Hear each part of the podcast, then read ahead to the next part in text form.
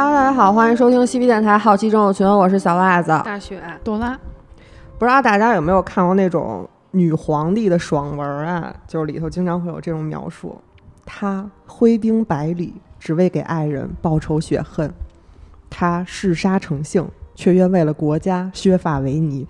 反正就有好多那种大女主的场景。很魔幻，感觉就是人美命苦嘛。这女的一生就过五关斩六将，但是都能一一化解，最后能成为一代明君，毫无槽点，名垂千古那种。整个世界历史上确实出现过很多非常厉害的女帝啊，比如说武则天，或者咱们之前提过的伊丽莎白一世，呃对叶卡捷琳娜大帝。当然吕雉也算是个女帝吧，嗯，虽然她没有那什么。当然，这些都不是咱们今天要讲的。历史上有这样一个聪明机智的女君主，可能是因为年代比较久远了，很少能看见她的名字。但是我觉得她的影响之深远，比我们平时能看到那些都厉害很多。可以说呢，没有她就没有今天的俄罗斯、乌克兰等等斯拉夫人的国家。咱们先了解一下早期东欧是一个什么状况啊？早期东欧地区的这个地盘其实是很分很分散的，然后人口也比较混杂，东斯拉夫人呀、北欧人呀、维京人呀、罗斯人呀，反正就是各个人种都有。嗯，势力范围划分的也不是很清楚，大家就为了抢地盘呢，天天就打仗，然后打得特别厉害，搞得也没有法律，也没有秩序，就大家都没有办法发展。所以说呢，必须得有人来统治他们这片地区。当时呢，这些各个地区就类似于酋长吧，然后他们就组团一起商量了一下，说准备推举出来一个真正的王，就制定法律约束人民。刘里克三兄弟呢就肩负起了这个责任，最后刘里克呢就成为了这片领土唯一的王，在八六二年左右建立了刘里克王朝。八七九年刘里克死了之后呢，他就把这个国家大事托付给了奥利格王子。这奥利格王子具体是谁？嗯，有猜测说可能是刘里克他姐夫，反正具体是谁，就是也没有很详细的记录啊。就说先让他当个摄政王，去辅佐一下他这小儿子伊戈尔。奥利格呢，在基辅建立了首都，打下了基辅罗斯的大片江山，就包括现在的俄罗斯、白俄罗斯、乌克兰，嗯，稳定了一下这个基辅罗斯的局势。在奥利格的带领之下呢，基辅罗斯一直都还挺稳定的，然后也有很多周边的这个小部落，定时定期就给他们上供。其中呢，有一个是德雷夫利亚人的部落，一直都特别忠心耿耿，非常崇拜奥利格，多次呢也帮助基辅罗斯对抗隔壁这个拜占庭帝国，也深受信任。基辅罗斯呢发展的是越来越好，不过呢，九一二年奥列格就意外身亡了。嗯。关于他的死有一传说啊，就说是有一个异教的巫师就预言说奥利格会因为他最喜欢的马而死。奥利格听说之后就心里特别慌啊，就说我得赶紧把这马给关起来呀。他就心想我要不骑它不就没这事儿了吗？嗯。结果呢，九一二年这天呢，他手底下人传话就跟他说说你这你这匹马死了，哎，特高兴，说再也没有什么东西能威胁我了。那他到底是喜欢还是不喜欢呀？他本来特喜欢吧，因为这语言他不就不喜欢了吗？然后这个手下人传完话之后呢，他还不是特别放心，就怕说万一这人操认错马了怎么办呀？说我必须得自己亲眼看一眼，然后自己就跑到那个马厩去看这匹马。到了一看，哎，确实确认了，对，这匹马死了，哎，倍儿高兴，然后给了这马一脚。然后结果这个时候呢，就有一条蛇从这个马身上爬出来，咬了他一口。毒蛇吧，对，反正没过几天就中毒身亡了。反正这预言算是成真了，是因为这匹马死的。奥列克死之后呢，这个之前刘里克留下这小儿子也就终于可以掌权当政了。而伊戈尔的妻子来自基辅的奥尔加，就是咱们今天要说的这个主人公。嗯，奥尔加什么时候出生的呢？不知道。不知道，行，以前女的可能都这样。对，这史学家猜测的这个时间范围其实是挺广的，是从呃八九零年到九二五年。嗯，早期就是我觉得可能没有什么人去从一开始就记载这样一个可能她是一个很普通的女的这么一个一生。是，反正就是这三十五年之间吧，这奥尔加出生了。不过她嫁给伊戈尔的时候，嗯，应该是不超过十五岁的。奥列格去世之后呢，这德雷德雷弗利亚人就不太安分了。九四五年，这德雷弗利亚人就给基辅罗斯送了一信儿，说以后啊不上贡了，在您妈的见。然后伊戈尔就有点生气啊，说觉得一直挺友好的，那你这说不上贡就不上贡了，这事儿不太合适是吧？所以他就亲自率队去德雷弗利亚首府，准备问问。其实说白了就是带一大堆人过去吓唬人家嘛，然后强迫人家继续给他上供。而且呢，这次为了惩罚德雷弗利亚人，这回这贡品我得要双份儿。面对这个浩浩荡荡一大部队，德雷弗利亚人当时确实有点退缩了，当场就凑钱掏钱，就想给他们打发走了。嗯，伊戈尔拿了钱之后，回去路上觉得不行，有点少。他为什么自己去啊？他们那会儿的那个制度就是这样的，那就是收税都得是大公自己亲自下场。他 拿这钱就觉得还是他妈有点少，说要不然再要点儿。所以他就派了一支小部队跟他一起回基辅，然后让大部队就留在了德雷弗利亚这个部落，继续就吓唬他们，多要点钱嘛。结果呢，就在他快要进入基辅罗斯领土之前，被抓了。德雷夫利亚的有一个这个马尔王子，他带了一支部队跟着他往回走，一看他马上就要进基辅罗斯了，就赶紧就给他绑了。据说当时呢是把两棵大树给拉弯了，然后分别绑在伊戈尔的两条腿上。这个人一撒手，这我的树妈呀，给撕开了！对，这树一往后一弹，就把他这人给撕成两半儿了，死的反正也挺惨的。伊戈尔的尸体呢被带回基辅，但也有可能没有尸体啊，只是带了一个信儿，这不知道给崩哪儿去了。反正这两半儿，反正呢，这个寡妇了奥尔加，她就知道伊戈尔死了，当时很悲痛啊。但是这个对于她来说其实不是最难的，现在她面临两个问题嘛，这老公死了之后，第一个呢就是这个孩子太小了，才三岁，没有办法当政，然后身边呢也没有什么特别值得托付的人，所以说没办法，就只能由他自己来摄政，然后等孩子长大了之后再让他掌权，嗯，她也就成了第一个基辅罗斯的女性统治者。另一个问题就就就挺操蛋的，就是杀害她丈夫这个凶手马尔王子啊，派了一队信使给送了一信儿，这信里头就说啊，伊戈尔呢已经让我给杀了，这说明什么呢？说明我比他强太多了，你不如啊嫁给我。杀人诛心 这块，说以后我保你衣食无忧，一世平安。我他妈撕你的嘴！奥尔加听完之后也是他妈我他妈撕你的嘴。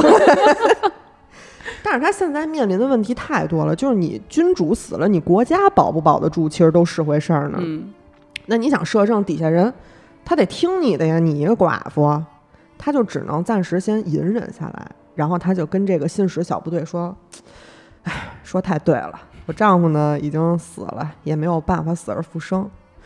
不过我要是现在在这儿答应你呢，就显得对马尔王子不太尊重。嗯，明天啊，我打算在基辅罗斯人民的面前公开答应你这提议。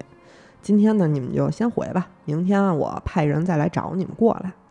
还有呢，就是你们得把你们这个船给开过来，你得让我看你们有钱没钱啊、要万一就是一穷光蛋，我操，那我多亏得慌啊！啊，得向我展示一下你们的财富。哎使者听完了，想了想，觉得讲理，哎，干得过。只要说能把这个奥尔加娶回去，不就其实就相当于把基辅罗斯给拿下了吗？对，同意了之后呢，就回去着手准备了。等这些人走了之后，奥尔加就下令让人抓紧时间，连夜在王宫挖了一个巨大的坑。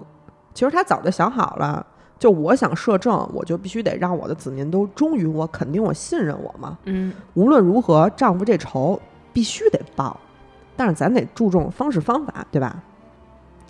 第二天呢，这个信使倍儿高兴啊，一队人美滋滋的坐着这个船到了码头，哎，炫耀牛逼吧？我这船，我操，好多钱！二尔加说啊，行，不错，说那你们啊抬着这个船跟我去王宫里头去吧。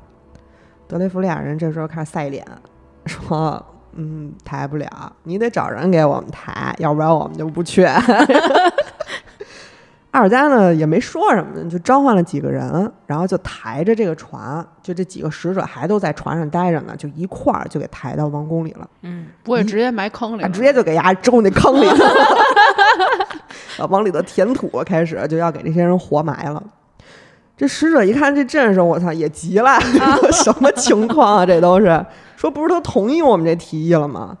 奥尔加呢就弯下腰对这坑里的人说：“说这个呀，就是我对你们这提议的看法啊，挥挥手，这都埋了吧。”然后咔咔就给这些人都埋了。虽说挺解气的，但是杀几个信使其实还不足以平息奥尔加的怒火嘛也。挺没劲的。对，然后他呢就派人给德雷夫利亚那儿送了一个信儿，就说我啊答应你们的请求了，我愿意跟马尔王子结婚，但是呢我有一要求，你们这边要把王公贵族啥的全都派过来接我。这个是我作为这个基辅罗斯这个摄政女王的一个应该有的荣誉和待遇。他不会又不会要再杀一波吧？他说：“只有这些人护送，我才愿意去德雷弗利亚见马尔王子。”哎，德雷弗利亚人这时候还不知道第一批过去这对信使已经死绝了呀，死透了都。收收信之后，哎，倍儿高兴，感觉基辅罗斯现在已经就是握在德雷弗利亚人手里了。然后就赶紧召集各种王公贵族啊，召集德雷弗利亚人精英，组成了一支队伍，浩浩荡荡的去了基辅迎娶奥尔加。到了之后，奥尔加就说说，哎呀，说这个你们一路风尘仆仆累坏了吧？哎，我都派人给你们准备好洗澡水了，你们洗洗干净，就在那坑里呢。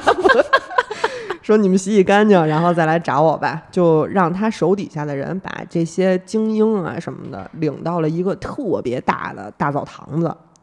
一进澡堂子，奥尔加就让人把门给锁了，然后在外头怒放了一把大火，就把所有过来的德雷夫俩人全都烧死了。我他可真真狠，嗯，哎，这事儿完了之后吧，觉得 不行，还还不解气。他呢就又派人给德雷夫利亚人去了一封信，这回这信上说说啊，说不错啊，这两次交手我们感觉很心满意足，我这回我就准备过去了。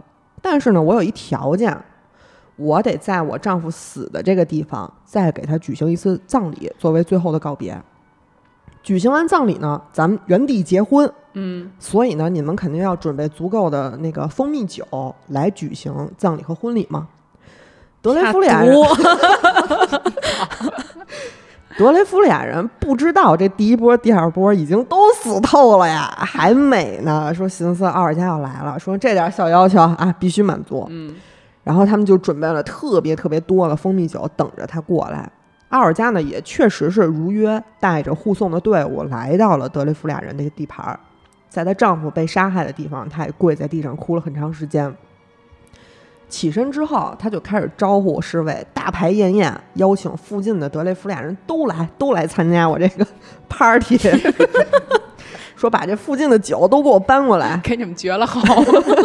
一起唱歌，一一起舞，然后这个全民啊，全都在为了奥尔加到来狂欢。然后奥尔加就派他的仆人不停的给他们倒酒。酒过三巡，德雷弗利亚人呢都喝大了。嗯，奥尔加呢一声令下，侍卫们拔出了手中的刀剑，开始屠杀这些喝醉了的德雷弗利亚人。据说当天晚上有大概五千名德雷弗利亚人被杀死。这一次就搞得德雷弗利亚这个整个部落元气大伤。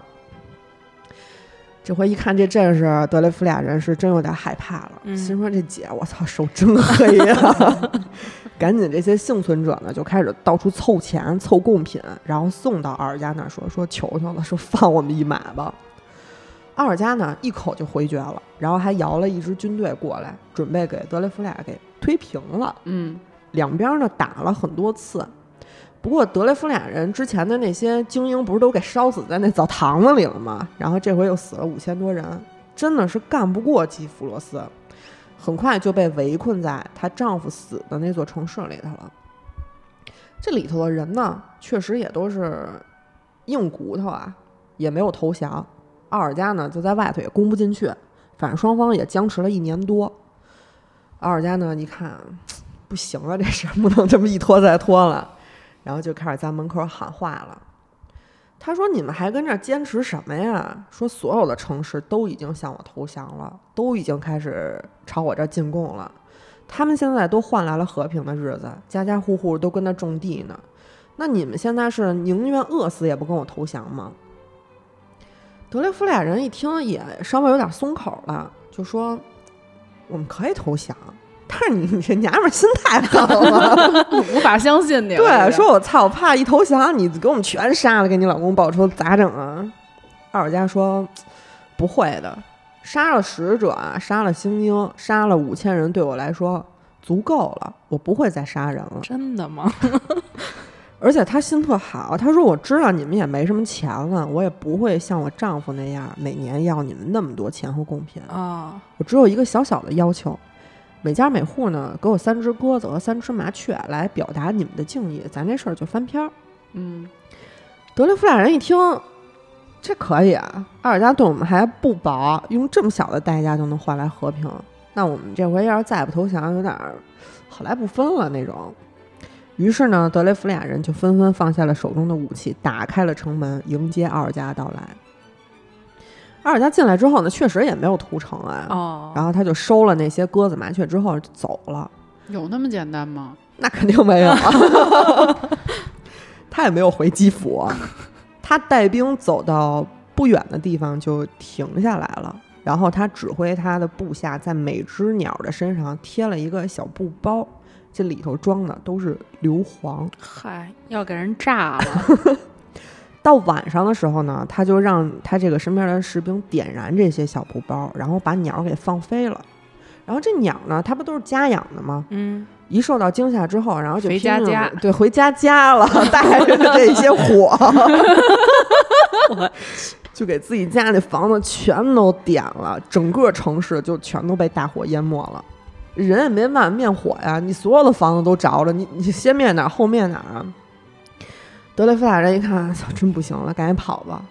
但是这个时候，奥尔加的部队已经回来了，就在城外截住那些四散逃跑的德雷夫俩人。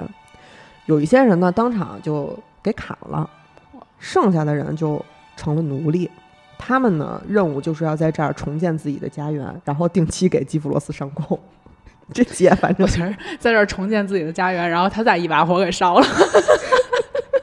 反正这姐我觉得真的挺狠的。奥尔加呢，这次算是彻底为自己丈夫报了仇了，就基本上已经把德雷夫俩这个部落给毁了。有妻如此，夫复何求？表面上看，就是她的种种行为其实是单纯的一个女人为丈夫报仇的故事嘛。嗯，但是从政治角度上看，奥尔加其实是拯救了岌岌可危的基辅罗斯，让他的政权就变得更加稳定了。嗯，因为，呃，德雷夫俩挑战基普罗斯这种行为，其实会衍生很多的不良后果啊。因为别人看你这样，我们也效仿。哎，对，就是如果说奥尔加她嫁给马尔王子了，那基普罗斯其实就是没了嘛，等于说就是被德雷夫俩人给控制了。要是不嫁生打，打输了，那后果其实没什么区别；打赢了，可能很多其他部落就会有这种反抗意识。奥尔加这回呢，算是不费吹灰之力就把德雷夫俩人给剿灭了。是挺厉害的，对有心眼儿。在这之后呢，再也没有部落敢挑战基辅罗斯的权威了。而且除了政治问题之外，奥尔加和儿子的生存问题，这一次也是因为这一战吧得到保障了。嗯，基辅罗斯社会本身就是由男性主导的，就是女性其实没有什么政治权利或者影响力。如果说他不能收拢人心，那这个母子其实说白了不就是待宰羔羊吗？嗯，是，很有可能还会出现内部冲突之类的。但是就因为他这一战呢，基辅罗斯的军队和人民都看到了奥尔加的实力，臣服于他。儿子呢也还小，基辅罗斯呢还需要他继续领导，属于他的大女主时代，到这个时候就算彻底到来了。你说你想想啊，他儿子三四岁儿，嗯，然后他十五岁结的婚，也就是说他很有可能才二十多岁。呃，对，他二十多岁就有这种心眼子，这要是搁我现在，我可能就直接就认怂了，就嫁了，就嫁了就完了，活儿比什么都强。活着就完了。对咱们说说当时这个呃伊戈尔为什么非得自己去啊？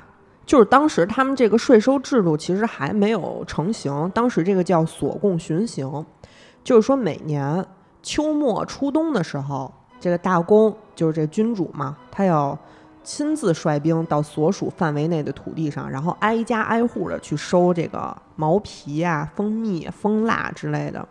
赋税收税的行为其实很原始，嗯而且呢，这种收税的方式其实跟抢没什么区别啦，就是你收多少、收几次都是看心情的。嗯，很多时候 对，很多时候我到这一家儿，哎操，有点钱，我过两天我再来，啊，我一次来好几次。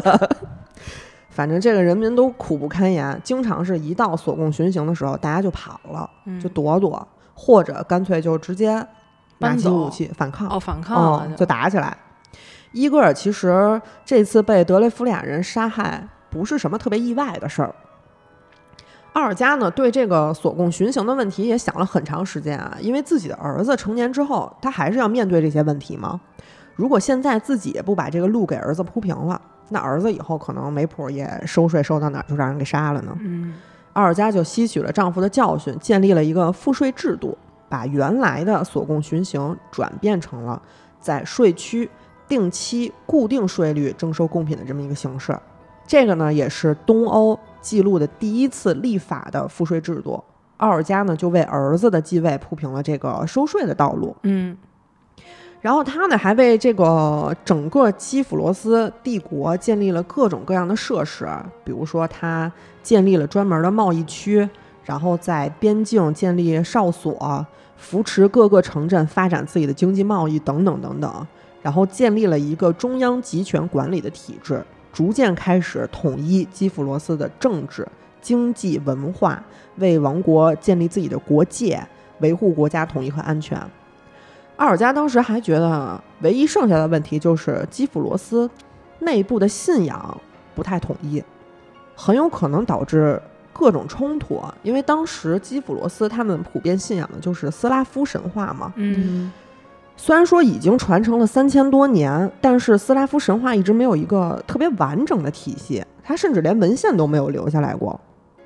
整个就是各个部落对于斯拉夫神话的信仰也是有很大差别的，他们神明是没有统一的，不同的部落可能信仰的是不同的神。就口口相传的，没有固定的。对，所以就是宗教信仰方面很混乱嘛。奥尔加在初始拜占庭帝国的时候就觉得，哎，基督教还不错。如果说能把基督教带回基辅罗斯呢，那人们可能就会因为，呃，我有信仰，产生一些道德规范。嗯嗯九五零年左右的时候呢，奥尔加呢再次出使了拜占庭帝国，当时是这个君士坦丁七世接待了他。哎，一看，哎呦，好家伙，惊为天人啊，长得也漂亮。然后之前剿灭德雷夫利亚人这事儿也听说了，这人也聪明，所以就希望能娶她为妻。嗯这里头其实政治原因也有很多啊。最早不是让这个奥列格当摄政王吗？嗯他九零七年扩张基辅罗斯领土的时候，就带兵去打过君士坦丁堡，一路上也都没遇到什么对手，就呱呱一顿杀，直接就杀到了君士坦丁堡城堡下头，给对面我操吓坏了都。拜占庭帝国当时的这个皇帝里奥六世啊，他是一个文化人儿，就好写个书什么的，嗯政治军事上，咱们不能说他是一垃圾，就只能说是一般人儿。嗯这回让奥列格打的是没什么脾气，然后也交了好多钱，当时是给了呃罗斯商人好多优惠政策，然后奥列格才收兵回家。九一一年又他妈去了，就逼迫这个里奥六世呢跟他签订了一个贸易条约，迫使拜占庭帝国和基辅罗斯建立社会经济联系。而且这个优势在我不在你，这个条约呢是有历史记录的，里头有非常多，嗯、非常有利于罗斯人的条款。就基本上罗斯商人，我只要去拜占庭帝国经商，我就是横着走。甚至说，在拜占庭帝国犯了法，这个拜占庭帝国也必须保证罗斯人的安全，然后让他回国受审。之后的三十年左右呢，双方呢算得上是和平友好，双边贸易呢也是越来越繁荣。九四一年，这个伊格尔又他妈打过来了。因为拜占庭帝国，他其实一直想推翻之前那个条约嘛，他觉得不平等啊，对对吧？伊戈尔就不乐意啊，他就带兵从海路杀了过来。但是这次他没打过人家，就跑回基辅了。九四四年不甘心啊，然后又带兵卷土重来，这次就给拜占庭帝国打了一够呛，又签订了新的条约。这个条约签了之后，罗斯商人的贸易特权就更多了。从基辅罗斯来拜占庭帝国的船只数量是没有上限的，我一年我想来多少船来多少船。那哪行啊？呃，对啊，而且原来他们是签订了说，就是我们有一个中心的贸易点儿，然后你所有基辅罗斯来的商人在这个贸易点儿经商。现在呢是扩张到了可以在整个拜占庭帝国的领土上经商，那就是踩着人家 随脑袋。走。而且这次还补充了很多军事条约啊。首先呢，就是基辅罗斯军队没有义务向着拜占庭帝国，但是如果基辅罗斯跟别人打仗，拜占庭帝国必须无条件帮助基辅罗斯。这个就有那就这个我有点想不通了，负人的吧？这有点好家伙了，就我感觉就离没有逻辑了已经。对，就是离成为附属国，其实感觉一步之遥了，已经。君士坦丁呢，其实也就是这会儿啊，就是伊戈尔这回又来签条约，这会儿他成功上位的。嗯，这回呢，他碰见这奥尔加呢，就寻思，我要是能给奥尔加娶了，我不是就能把基辅罗斯给收了吗？这是能随便 去的人。他说：“那这个我之前签的这些什么条约条款啊，不也就没有了吗？这绝对能成为我自己一大政绩，名垂千古。嗯，就是结一婚，对，想特好。然后君士坦丁七世就问他说：‘你愿不愿意留下来呀，跟我一起治理这个国家呀？’然后就把这个难题抛给奥尔加。奥尔加他本心是想我一辈子对伊戈尔忠诚，爱谁谁随便。但是他，嗯，就在这么一个情况下，他没有办法直接就跟君士坦丁说不行，咱也不能撕破脸，对吧？嗯因为拜占庭帝国它本身就很强嘛，嗯你打起来结果不好说，也不能冒这风险。该拿糖了吧？嗯，对。而且其次，这个基辅罗斯它经济很大一部分是要依赖和拜占庭帝国通商的，他万一自己没处理好，人家单独撕毁这条约，那那那你以后也玩线了。对玩线了。奥尔加这时候就需要一个非常完美的理由去拒绝君士坦丁七世。那琢磨了会儿，说：“我不能嫁给您，因为我是异教徒啊。啊，啊、哦，对，咱们信仰不一样。对对对。然后君士坦丁七世说：“好办啊，那你参加一洗礼，你成为基督教徒不就完了吗？”奥尔加又跟不跟这儿琢磨，操，怎么办呀？怎么办？然后说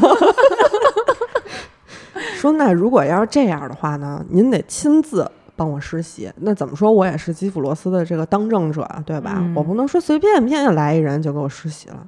哎，君士坦丁一听有门儿这事儿，挺高兴，说行。然后就叫来了好多神职人员，一起帮助这个奥尔加施洗，然后教他教义，教他怎么祈祷、禁欲，还有施舍。受洗的时候，这个君士坦丁七世呢，还给他起了一个名字，叫海伦娜。顺顺和丽丽，操，没必要吧？这是剖腹的活儿。他这海伦娜这个名字，其实就是他自己妻子的名字，嗯，这摆明了我就是要娶你了。奥尔加成为一名基督徒之后呢，君士坦丁就又问他说：“你看现在是吧，基督徒了也是，也不是异教徒了，哎，这回是不是可以答应嫁给我了？”奥尔加摇摇头说：“您啊，为我施洗了，就是我的教父。”我不能嫁给我的父亲。说这事儿违法呀，咱不能干这事儿啊！给他们这君士坦丁机制给噎坏了，说牛逼，说你 确实比我聪明。然后大手一挥，赐了他很多的金银布料、各种装饰品，就说回吧，那就说咱也确实没辙了，这事儿嗯。当闺女吧，当此生无缘吧？对。但是这事儿其实，在历史上有些争议的，就是有一些历史学家他觉得君士坦丁七世当时不是有妻子吗？这海伦娜不就是他妻子的名字吗？嗯，说觉得他应该不会求娶，但是也有历史学家觉得这个事儿可能性还挺高的，因为君士坦丁七世他爹呀、也就是这个里奥六世，就跟咱之前讲过那亨利八世差不多，他娶了四个媳妇儿，呃，所以说这个到君士坦丁七世这块儿，呃，杀了再娶或者离了再娶也不是不可能。而且他在这个位置，他一定会考虑这个事儿了。对，他会考虑利益最大化的事儿嘛。反正总之呢，由于这段历史确实是太久远了，然后基辅罗斯建国的时间也不是很长，各种宫中礼仪也不是特别完善，所以很多东西没有被记录下来。而且后边灭国了，就可能记录下来东西也就没有了。但是呢，奥尔加智斗君士坦丁七世这个事儿，确实是给传下来了真。聪明，嗯，哎，我问问你，这要搁你，你怎么办？娶呗。嫁了，嫁了。我我之前已经嫁完了呀，对对对对对对，你之前已经嫁给马尔王子了。奥尔加呢，在回基辅罗斯这个路上就想着，基督教确实不错嘛，回去我准备推广一下基督教。他回来之后呢，就先找他儿子聊了，说你要不然就皈依基督教吧。哎，就坡下驴，嗯，这也挺机灵的。对，但是他儿子不乐意啊，他儿子是信仰这个斯拉夫神话的，嗯，尤其是信仰这个雷神佩伦，他们的信仰崇尚的是力量、武器和战争，战斗民族嘛，嗯，就觉得基督教有点傻，娘娘炮说是对，娘娘闷闷说觉得这就会说，对。然后奥尔加就就继续劝他说：“你得先带头当一榜样啊！你先皈依了，你的人民才会追随你的脚步一起皈依基督教啊！”但是奥尔加所做的一切其实都是徒劳，就是他儿子是绝对不会皈依基督教的。哎，就他们家那点智商都长他妈身上。对，他儿子啊说这么一段话：说基督徒行走在黑暗中，看不到神的荣耀，他们心硬、耳聋、眼瞎。呃从这儿就能看出来，其实他对基督教的敌敌意还是很大的。看不起他。对，而且编年史里头也记载过，这个斯维亚托斯拉夫就是他儿子，他说我要是皈依了基督教，连我的随从都会瞧不起我的。但是呢，他儿子就一点好，孝顺。听话，对我有我的信仰，我不皈依基督教，但是我不拦着别人，谁爱皈依谁皈依。啊这个呢，其实也是基辅罗斯宗教改革的一个转折点嘛。嗯，虽然说呢，当时皈依的人不是很多，奥尔加呢还是在基辅啊、什么呃普斯科夫啊这些大城市建立了教堂。斯维亚托斯拉夫这个年纪一天一天长大呢，慢慢就从他妈这个手里头收回了一些权利。基督教对于他来说，其实就是哄着他妈玩儿呢。嗯，就这事儿，只要不闹大了都行，随便。但是呢，基辅罗斯这块大肥肉啊，已经是被各种宗教王国视为一个必争之地了。九五九年，神圣罗马帝国的这个皇帝奥托一世派了一个大主教马格德堡的阿达尔伯特，就来到了基辅罗斯。跟来了之后，跟一愣逼似的，就说：“说我来你们这儿当大主教吧。”说。说以后啊，我帮你们这个传教维护一下秩序，然后直接就让这个斯维亚托斯拉夫给轰走了，在您妈的贱。但是呢，神圣罗马帝国他不能承认自己吃了这鳖呀，然后在他们那边的记录说是啊，这个基辅罗斯派了一个使者过来，说求求他，说求这个奥托一世给他们这个国家任命一个主教和神父。也正是因为发生了这样的事儿，这个斯维亚托斯拉夫就觉得不能再这样下去了。宗教方面，看在母亲的面子上松动了一点儿，但是现在天主教也想过来指手画脚，那可不行。于是呢，他在基辅呢就发动了一场不流血政变，直接就把他母亲给架空了，就是把嗯所有的权利都收回来了，然后让他专心退居幕后，帮他带孩子去。各国都是这样的。嗯，对但是他妈可不是这种人啊。他妈确实是一直都是一心就是想给儿子铺路嘛，哦所以就是他对自己的孩子是没对对对，所以也就顺利就这么下台了。啊，那自从这个他儿子掌权之后呢，就开始使劲儿扩张基辅罗斯的领土，一直是打到了伏尔加河，嗯，几乎就把东边的这个克萨利亚，也就是突厥人都给打服了。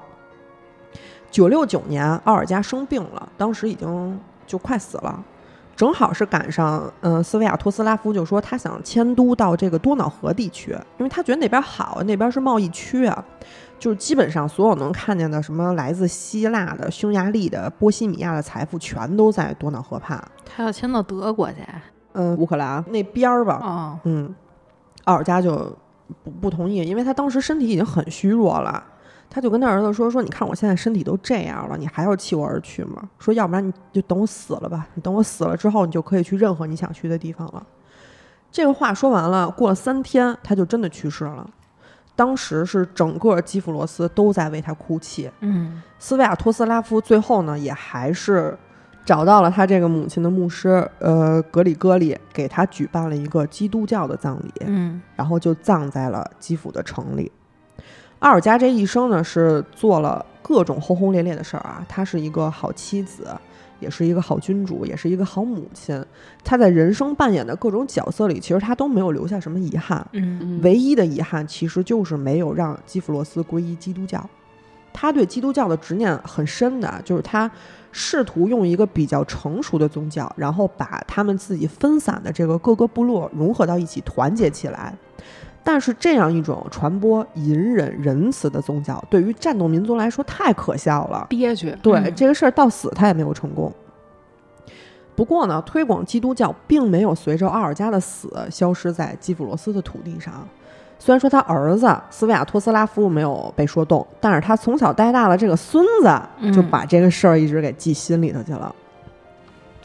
奥尔加去世之后呢，斯维亚托斯拉夫他再想出去打仗，不就没有人帮他管这国家了吗？对，所以他就把这个领土划分成了三部分，然后三个儿子一人管一块儿。这回呢，他要去抢的地盘是克里米亚和巴尔干半岛，这一去就没回来。他去抢地盘的时候，正好这个新的拜占庭皇帝约翰一世在一次暗杀行动中成功上位了。这个君主特别敏啊，他评判之后呢，就收到风声说斯维亚托斯拉夫可能要抢克里米亚和巴尔干半岛。我操，这事儿可不行！本身拜占庭帝国和基辅罗斯不就一直有点小摩擦吗？嗯就不可能说我放任你不断壮大呀。然后约翰一世呢，就迅速带着一支大部队到了巴尔干半岛，他就骗人家当地人说说我是从这个斯维亚托斯拉夫手里跑出来的保加利亚人，然后我占领巴尔干半岛这事儿名正言顺，然后就带着自己的人和当地人就把斯维亚托斯拉夫这个部队给围了，整整围困了六十五天。最后撑不下去的这个斯维亚托斯拉夫和约翰一世就达成了一个协议，放弃克里米亚和巴尔干半岛的主权，然后自己就返回第聂伯河。嗯虽然说双方达成了一个和平协议，然后约翰一世呢也是下令说开个口子给他们放走，让他们走，但是他心里老觉得特别别别扭扭的，他就觉得，哎，这个和平协议是不是有点太表面了，可能长久不了。不如就趁斯维亚托斯拉夫回到基辅之前，我先给他弄死。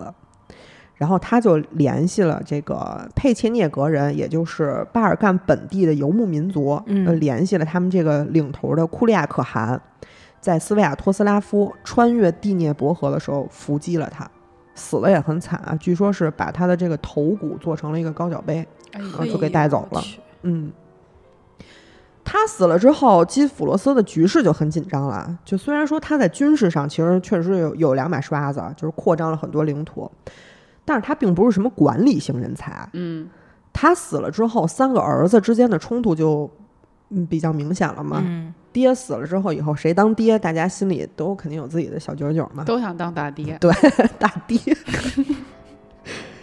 简单说一下啊，他是九七六年的时候，老大呢跟老二打起来了，老二呢就被杀了，老大就登基了。老三见势不妙，也比较敏，赶紧就跑了。嗯然后这个老三呢，在别的地方呢又组建了一支军队，然后找到了拜占庭帝国刚刚上位的一个巴尔西二世，九八零年杀回了基辅，成功上位，成为了基辅罗斯唯一的统治者弗拉基米尔大帝。弗拉基米尔大帝上位之后，最初几年也是忙着扩张领土，稳定下来之后呢，他就想起这个祖母奥尔加跟他说过的，要用宗教控制自己的子民。就是洗脑，说白了，嗯，他本人其实最开始呢也是一个异教徒嘛，就是严格贯彻一夫多妻制。据说他有八百多个媳妇儿。对，铁杵磨成针，本来呢，刚开始他其实是想把这个斯拉夫神话体系这么一个多神教给推广出去，然后他就试图去把嗯大家所有人信奉的这些各种各样的神明都收集起来，然后弄一个神庙，但是失败了，因为咱刚才也说了，就是这个斯拉夫神话的体系太杂乱了，也正是因为这个吧，嗯、弗拉基米尔大帝也意识到了，真的得引进一个比较成熟的那种宗教体系进来。当时比较成熟的宗教体系就是伊斯兰教、呃罗马天主教、犹太教，还有拜占庭的东正教嘛。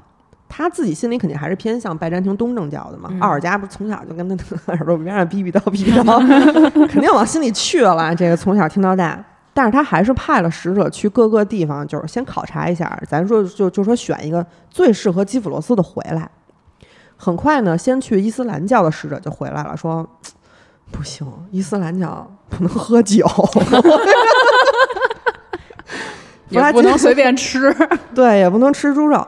弗拉基米尔说：“那不行啊，这喝酒是所有罗斯人的终极快乐呀！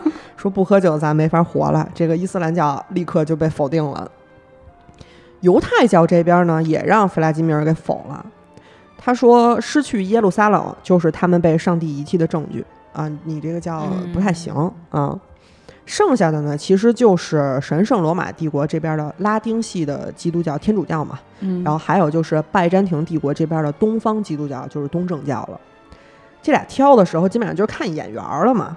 然后这个使者呢，嗯，先回来说我在德国人的教堂里看不到美，但是呢，在君士坦丁堡的教堂里给他们留下了非常深刻的印象。他们在圣索菲亚大教堂参加了一个非常完整的神圣仪式，回来就说太好了，就是看不上哥特式建筑呗。对对对对对，说这边这可太棒了，简直就是身处天堂了。哎，弗拉基米尔听完之后觉得不错，就他了。嗯，九八八年，他打完克里米亚之后呢，就去拜占庭帝国了。其实他想接受东正教有一个因素呢，就是也是想跟拜占庭帝国拉近一下关系啊。哎，这个他这孙子其实也挺敏的。他去了之后呢，他没提我要就是把这个东正教带回基辅罗斯的事儿。嗯，他先去找了这个巴希尔二世，说：“我想跟你妹结婚，你看怎么样？” 但我是个异教徒，怎么办呀？我得加入你们东正教。这巴希尔二世您得亲自洗我。这巴希尔二世他自己这妹妹，其实他是特别宝贝儿的一个。嗯，就之前什么德国、法国的君主也都过来求过婚，都给人给拒了。但是基辅罗斯离自己特别近啊，而且一直以来还都有点小摩擦。那这回如果要是能拉拢到基辅罗斯，还挺值的。嗯，巴希尔二世呢就提了一要求，说你是异教徒，这事儿不行。你想娶我妹啊，必须得加入基督教。弗拉基米尔多乐意啊！正中下怀。干嘛来了我？这回呢，就属于是一举两得，嗯当场就受洗，然后迎娶安娜公主回家了。回到基辅之后呢，他就把之前建的那些多神教的纪念碑啊什么的全都给推了，然后建了很多的教堂。慢慢的，就开始引入这个教会法庭，然后取用拜占庭法典建立教会学校，还取缔了一夫多妻制。慢慢就把这个东正教巩固成了国教，然后所有的居民都要开始接受洗礼，成为东正教的一员，就解决了这个宗教问题，嗯，也促进了东正教在基辅罗斯的发展，彻底是完成了奥尔加的这个遗愿。嗯基辅罗斯呢，在宗教的加持下呢，也一直是越来越稳定，然后，呃，做的就越做越大吧，算是扩张的也地盘也扩越扩越大。不过呢，一二二三年九月的时候，天降猛男成吉思汗 手下两员大将哲别师傅 还有苏武台从高加索向北，带着一支两万五千人的蒙古军队侦察到了基辅罗斯，开始就对基辅罗斯下手了。